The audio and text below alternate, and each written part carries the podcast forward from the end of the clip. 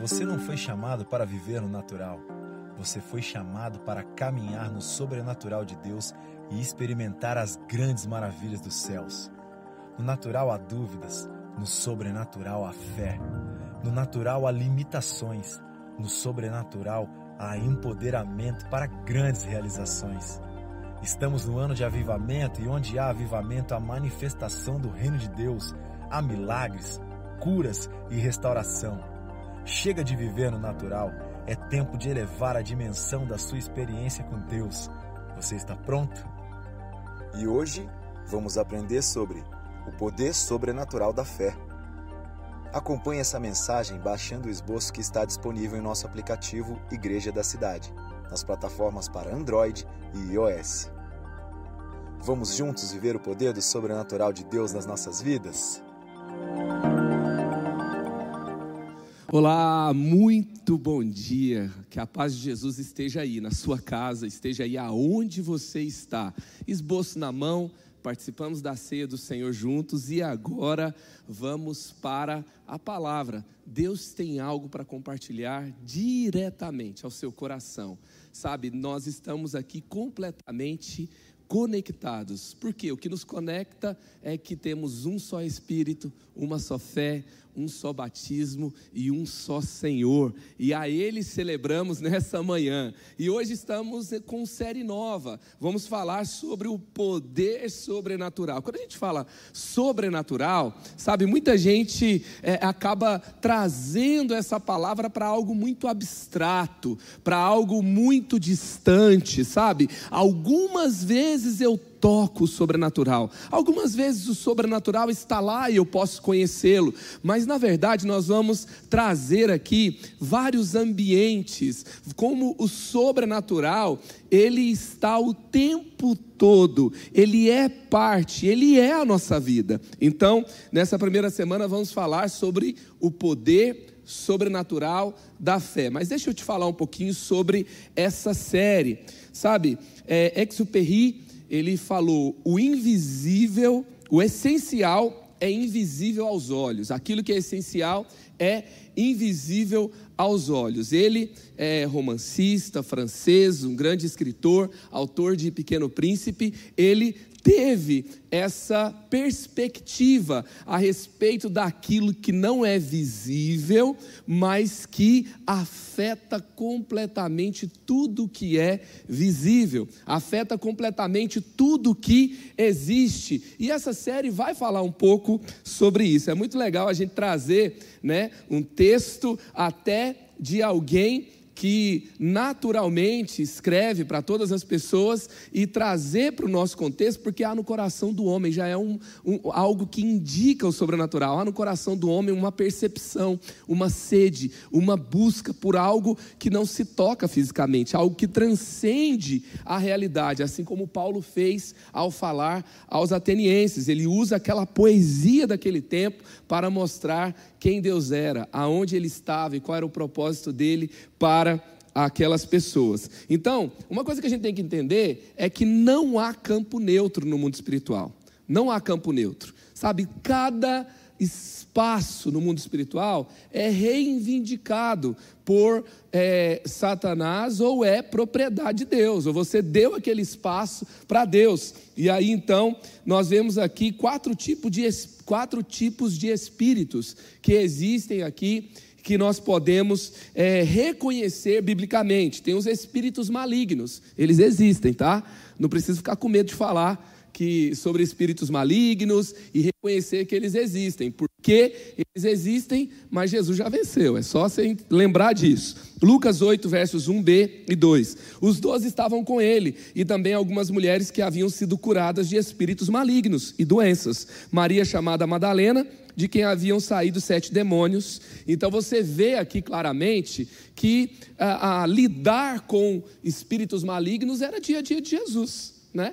É, Jesus ele chegava no lugar e às vezes as pessoas ficavam endemoniadas, as pessoas traziam até ele pessoas possessas por espíritos malignos. E aqui nós vemos que pessoas que andavam com Jesus, ele separa claramente pessoas que haviam sido curadas de doenças e pessoas de quem havia saído espíritos malignos. Então, havia um mal físico e havia um mal espiritual, e Jesus libertou de todos. Aqui também nós vemos anjos. Bendigam o Senhor vocês, os seus anjos poderosos, que obedecem a sua palavra.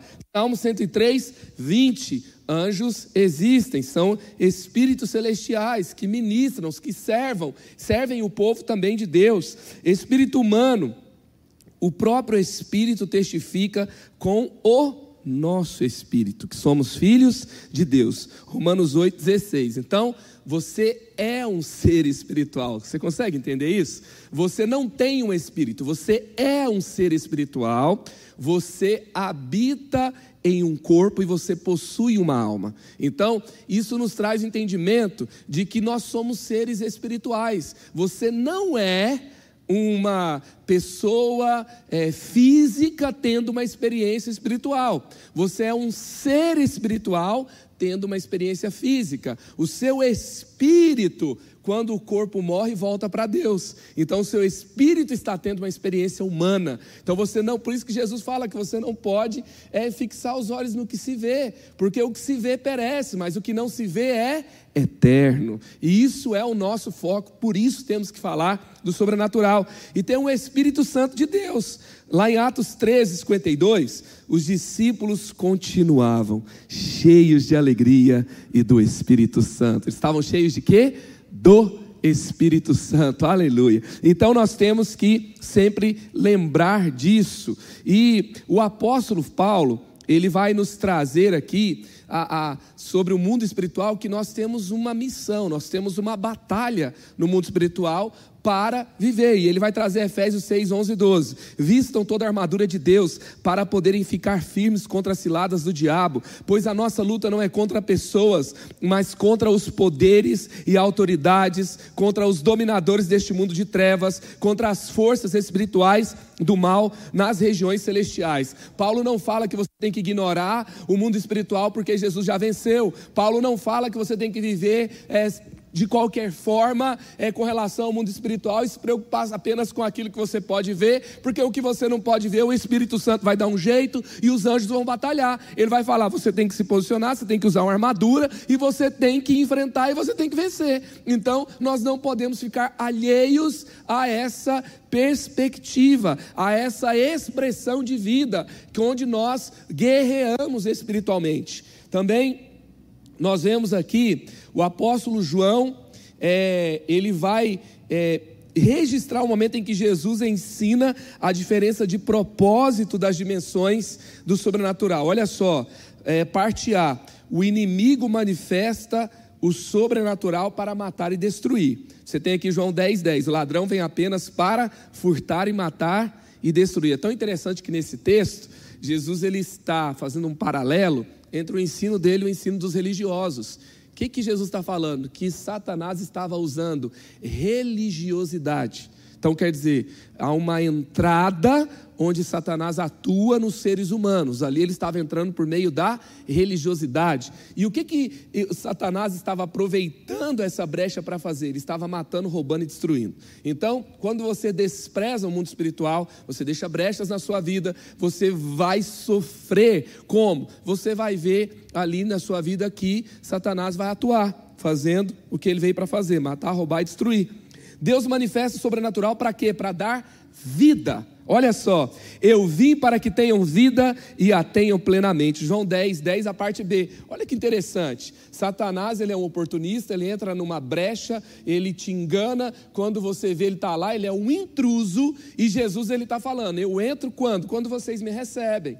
Eu entro quando? Quando vocês vêm até mim. Aqueles que vierem a mim, de maneira nenhuma eu lançarei fora. As minhas ovelhas ninguém vai arrancar das minhas mãos. E quem são as minhas ovelhas? Aqueles que reconhecem a minha voz. Eu não sou um intruso que entra, que pula um muro e que está lá e que vê a porta aberta e sai. Não, Jesus ele entra quando você o convida. E ele faz o que? Ele te dá vida. Ele veio para ministrar a vida sobre vocês. Satanás entra roubando, ele entra pela brecha e ali ele destrói você sem que você perceba. Então ele é como um ladrão e Jesus ele chega pela porta da frente, batendo para entrar. Então você tem que reconhecer Jesus trazê-lo para o centro da sua vida e fechar as brechas da sua vida. Resumindo, é isso que o Senhor nos convida a fazer com relação à batalha espiritual. Em dimensões, em que dimensão do sobrenatural você deseja viver? Nós vamos falar sobre isso. Salmo 77, 14. Tu és o Deus que realiza milagres, mostra o teu poder entre os povos. Eu quero viver, eu não quero ficar só nesse negócio da batalha, não. Eu quero ver a manifestação do poder de Deus na minha vida e entre os povos, aonde eu estiver, além do local onde eu estou, porque a palavra de Deus corre toda a terra. O mundo físico tem limites, o mundo sobrenatural, ele vai atravessar, romper limites, ir em lugares onde você nem imagina.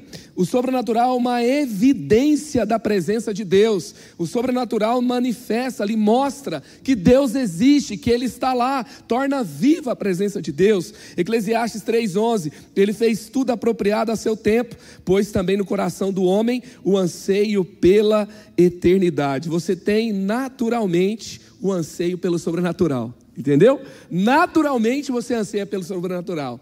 É, sabe, deixa eu te falar algo aqui. Se você é um cristão, se você caminha com Deus, se você não tem um apetite, se você não tem um anseio pelo sobrenatural, alguma coisa está errada com você. Está errado. Por quê? Porque nada nesse mundo satisfaz o que Jesus espiritualmente, o Espírito Santo, faz na sua vida sobrenaturalmente. Então, você naturalmente vai ter um anseio pelo sobrenatural. Então, um cristão, ele é natural que ele tenha um anseio pelo sobrenatural. É natural. Cada pessoa. E um cristão que conhece a palavra de Deus, ainda mais. Olha só. Então, nós vamos falar nesse tempo aqui, o poder sobrenatural, nós vamos falar sobre o sobrenatural da fé, o poder sobrenatural da oração e do jejum. Se prepare, tá? Tem gente que ouve a palavra jejum já repreende, né? Jejum de café está repreendido em nome de Jesus. então você vai entender porque é, o, o, jejum libera poder. Você vai ver sobre o poder sobrenatural da cura, o poder sobrenatural da generosidade, o poder sobrenatural do louvor. Louvor liberta. A gente vai chegar lá, tá? Imagina a gente terminando essa série com louvor e adoração, libertando pessoas, celebrando a liberdade em Jesus e manifestando o poder de Deus. É sobre isso que é essa série. Então vamos avante. Hoje vamos sobre o poder sobrenatural da fé. Hebreus 11, 1. Agora a fé transforma as nossas esperanças em realidade e se torna o fundamento necessário para adquirirmos as coisas que desejamos. É toda a evidência necessária para provar o que ainda não foi visto. Aleluia. Então, a fé é, ela vai então é, se tornar esse fundamento, vai se tornar aqui uma realidade que nós temos tanta certeza dela, mas também é invisível. E olha, vamos aqui para Lucas capítulo 7, versos 1 a 10. Tem uma experiência aqui muito importante de um centurião, de um servo de um centurião também. E aqui então é, nós vamos aprender sobre o sobrenatural da fé. Então vamos lá, Lucas 7, verso 1 ao 10. Tendo terminado de dizer tudo isso ao povo, Jesus entrou em Cafarnaum. Ali estava um doente, quase à morte, o servo de um centurião, a quem o seu senhor estimava muito. Ele ouviu falar de Jesus e enviou-lhe alguns líderes religiosos dos judeus, pedindo-lhe que o homem pedindo-lhe que fosse curar o seu servo. Chegando-se a Jesus, suplicaram-lhe com insistência: Este homem merece que lhe faças isso, porque ama a nossa nação e construiu a nossa sinagoga. Jesus foi com eles. Já estava perto da casa, quando o centurião mandou amigos dizerem a Jesus: Senhor, não te incomodes, pois não mereço receber-te debaixo do meu teto. Por isso, nem me considerei digno de ir ao teu encontro, mas dize uma palavra, e o meu servo será curado. Pois eu também sou homem sujeito à autoridade, e com soldados sob o meu comando. Diga a um vá, e ele vai, e a outro venha, e ele vem. Diga ao meu povo, faça isso, e ele faz. Ao ouvir isso, Jesus admirou-se dele e voltando-se para a multidão que o seguia, disse: Eu lhes digo, nem em Israel encontrei tamanha fé. Então os homens que haviam sido enviados voltaram para casa e encontraram seu servo restabelecido. Uau! Jesus aqui, ele ressalta a fé, fé inesperada. Fé que não veio de um judeu, fé que não veio daquele povo que tinha a tradição da fé.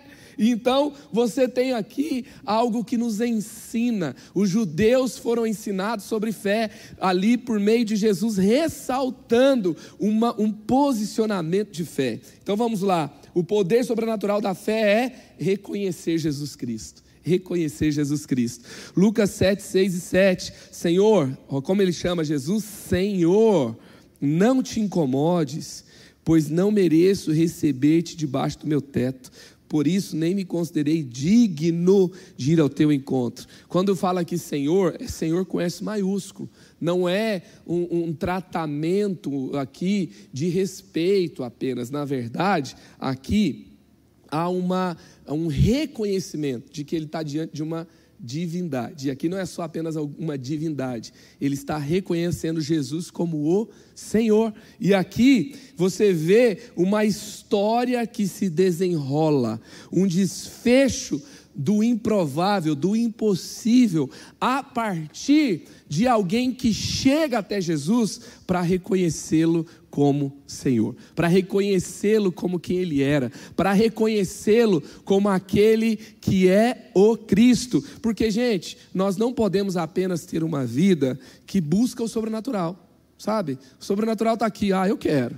Eu quero né, ser da, da, Marvel da igreja, né? a Marvel do reino de Deus. Os discípulos confundiram isso em algum momento, porque queriam mandar descer fogo do céu para o povo lá de Samaria. Mas não é sobre isso, é sobre você render a sua vida a Jesus. Aí você me pergunta, então Jesus só manifesta o sobrenatural dele é, naqueles que reconhecem Ele como Senhor? Não. Jesus não pode ser encaixado em qualquer coisa, sabe, em qualquer lugar, em qualquer limite humano, mas ele tem uma história de sobrenatural. Ele tem uma manifestação, um, um estilo de vida sobrenatural para aqueles que o reconhecem como Senhor. Ele te chama para uma vida assim.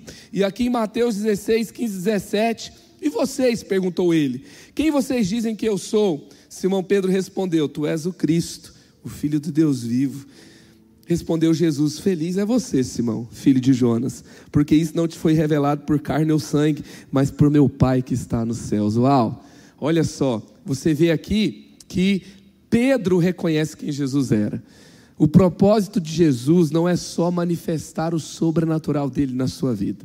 O propósito de Jesus não é só que você saiba que ele é poderoso, que ele é grande, que ele é glorioso, mas o propósito de Jesus é atrair o seu coração para viver para Ele. Você viu aqui que a vida sobrenatural acontece de qualquer jeito. Não importa se você conhece Jesus, se você não conhece Jesus, você vai lidar com espíritos malignos, você vai lidar com muitas situações da sua vida. Você é um espírito. Agora, quando você começa então a reconhecer Jesus, a sua vida vai para o propósito correto que foi designado. A sua vida começa então a, a ter o fim para o qual ela foi destinada. Olha só em João 1,12: Contudo, aos que o receberam, aos que creram em o seu nome, deu-lhes o direito de se tornarem filhos de Deus. É tão interessante que esse momento aqui, a palavra poder, é traduzida aqui como direito, e algumas versões vai falar poder. Então, antes de os discípulos receberem o poder dunamis, antes do,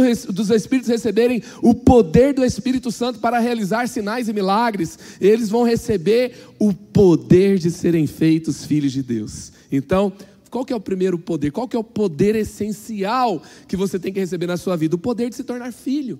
Tem muita gente que é, que, é, que, é, que é cristão há muito tempo, mas ainda não vive como filho de Deus. Ainda não vive, não vê Deus como seu pai, vive com marcas de orfandade espiritual na sua vida. Então, o, o sobrenatural da fé se desenrola pelo poder que te torna filho pelo poder que te torna aquele que tem acesso a todos os lugares da casa do Pai. Sabe, o filho tem acesso a tudo, o filho tem direito, o filho tem herança. Então, pelo poder de Deus que me torna filho, eu acesso o poder do Espírito Santo, o poder que Jesus libera na minha vida por meio do Espírito Santo.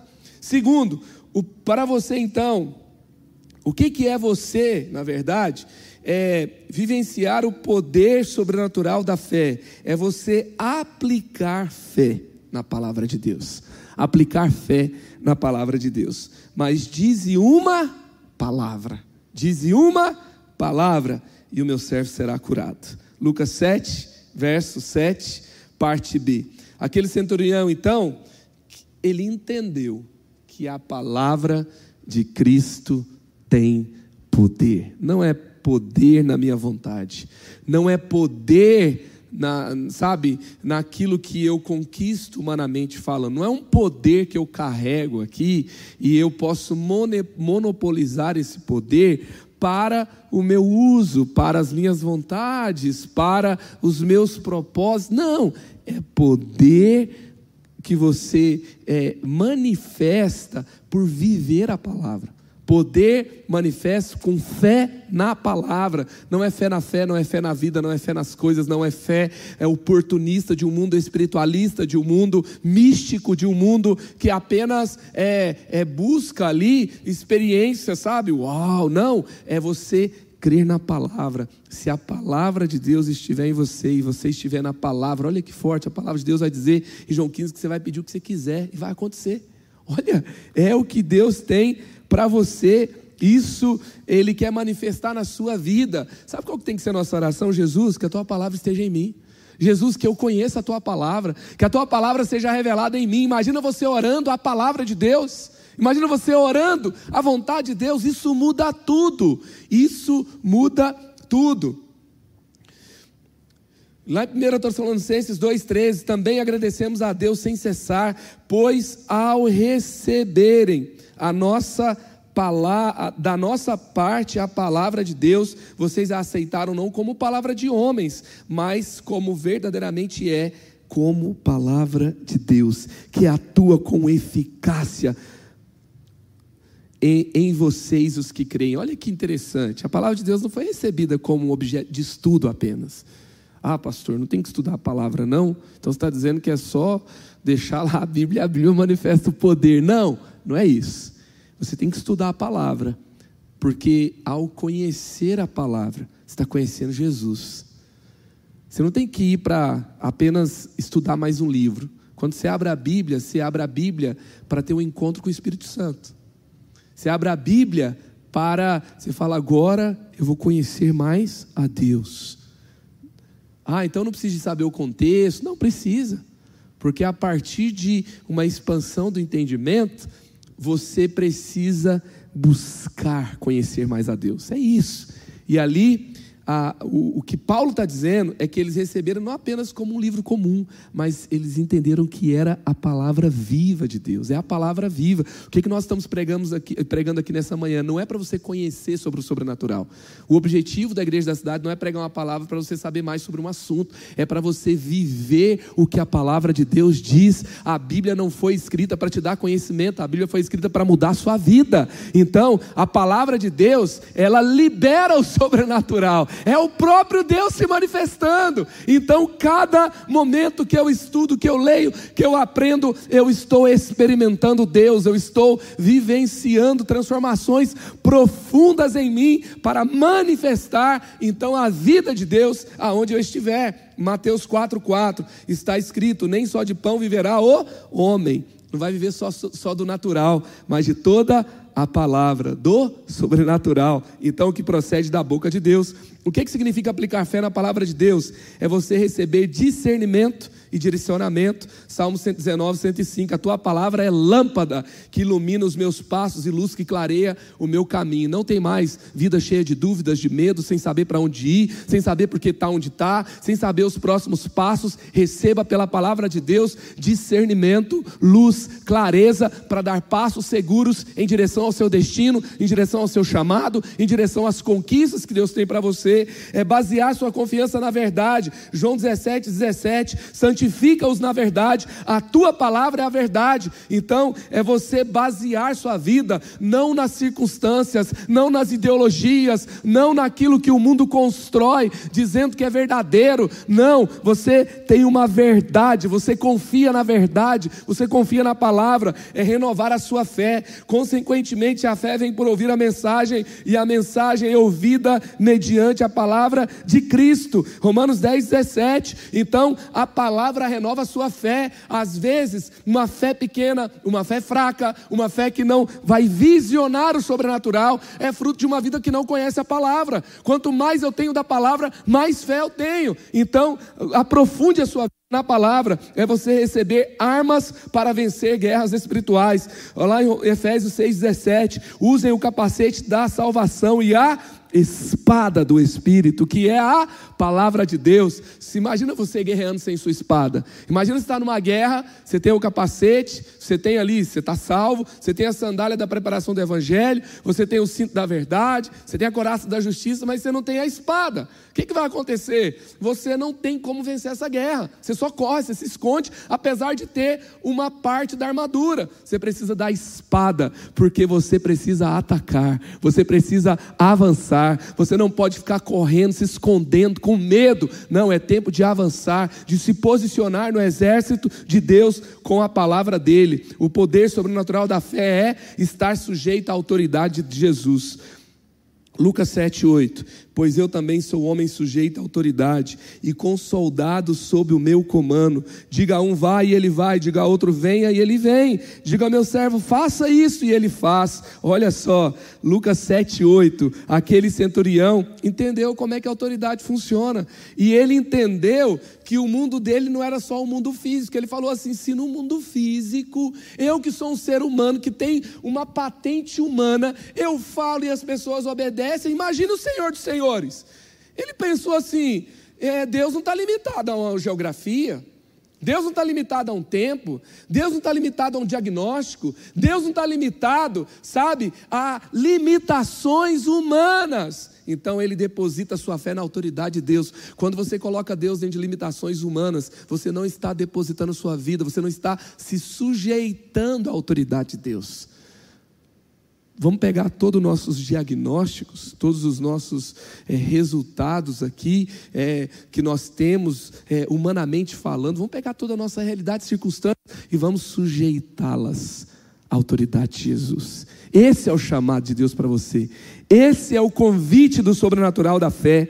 Então, Atos 3,13, pela fé no nome de Jesus, o nome que curou esse homem que vocês veem e conhecem, a fé vem meio dele, a fé que vem por meio dele, lhe deu essa saúde perfeita, como todos podem ver. Como você vê aqui, uma vida sujeita à autoridade de Jesus, manifesta o sobrenatural, e ali vai ter marcas como se fossem pegadas na areia, e aquelas marcas vão dizer o que? Que Deus está ali mesmo que você não possa vê-lo. O sobrenatural é assim, é como você vê uma árvore, não é?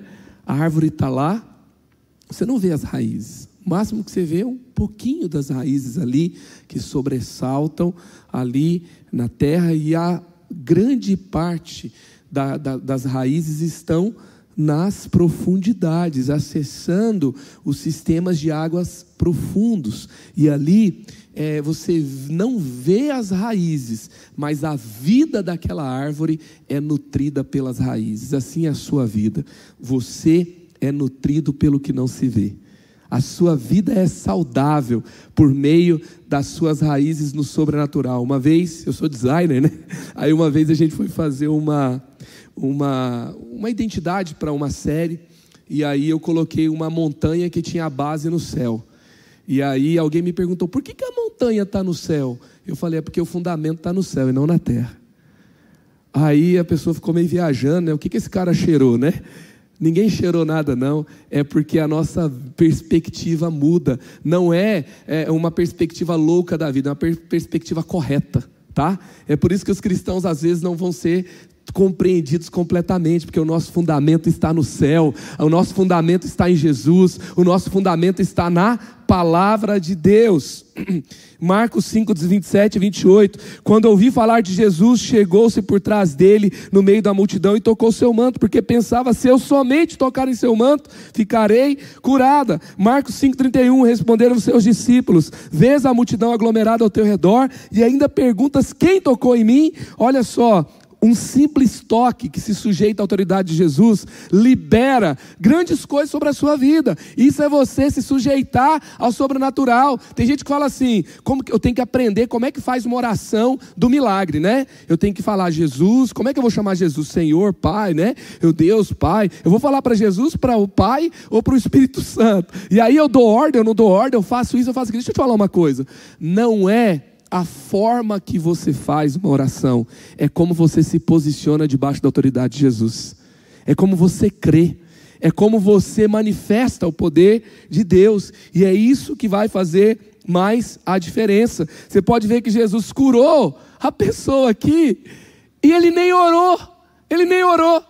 Ele só falou para ir lá que o homem estava curado. Chegou lá, o homem estava curado. Por quê? Porque não é sobre um ritual religioso, é sobre a submissão a uma pessoa, Jesus. É sobre viver para Ele. Então não é sobre um ritual que nós fazemos corretamente e libera poder.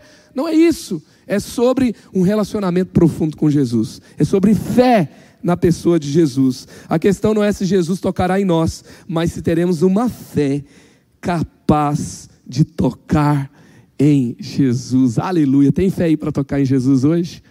Tem fé? Qual é a situação que você está passando? A questão não é se Jesus vai tocar nessa situação. Tem fé no seu coração hoje para tocar nele? Venha tocar em Jesus. Venha experimentá-lo. Vem com toda a sua família. Venha com aquela situação que não se pode resolver, como aquela mulher que rastejava na multidão e falava: Se eu tocar nele, eu serei curada. E isso nos lembra, sabe o que? Ela chegou até Jesus. O caminho está livre. O caminho está livre. E que, onde nós rastejamos? Não é uma jornada de rituais religiosos, é uma jornada de fé. Nós rastejamos nas nossas dúvidas, nos nossos medos, nos nossos bloqueios mentais. É tempo de você se posicionar em fé e você tocar o coração de Deus hoje. Tocar nele e ser curado e ser liberto, conquistar o inédito com ele. Lucas 7, 9 10. Ao ouvir isso. Jesus admirou-se dele, voltando-se para a multidão que o seguia, disse: Eu lhes digo que nem em Israel encontrei tamanha fé. Então os homens que seguiam, sido enviados, então os homens que haviam sido enviados voltaram para casa e encontraram o servo reestabelecido. Aleluia! O Hebreus 11:6 Sem fé é impossível agradar a Deus, pois quem dele se aproxima precisa crer que ele existe e recompensa aqueles que o buscam. João 1:12. Contudo, aos que o receberam, aos que creram no seu nome, deu-lhes o direito, deu-lhes o poder de serem feitos filhos de Deus. Amém? Então, essa mensagem nos convida a decisões de fé, a vivência do sobrenatural por meio da fé. Então, eu queria que você continuasse conectado a um convite para o seu coração agora. Então, tome decisões agora com fé. Tome decisões, que a palavra de Deus não seja algo que você ouviu nessa manhã, mas que você coloque em prática na sua vida nesse tempo para a glória de Deus.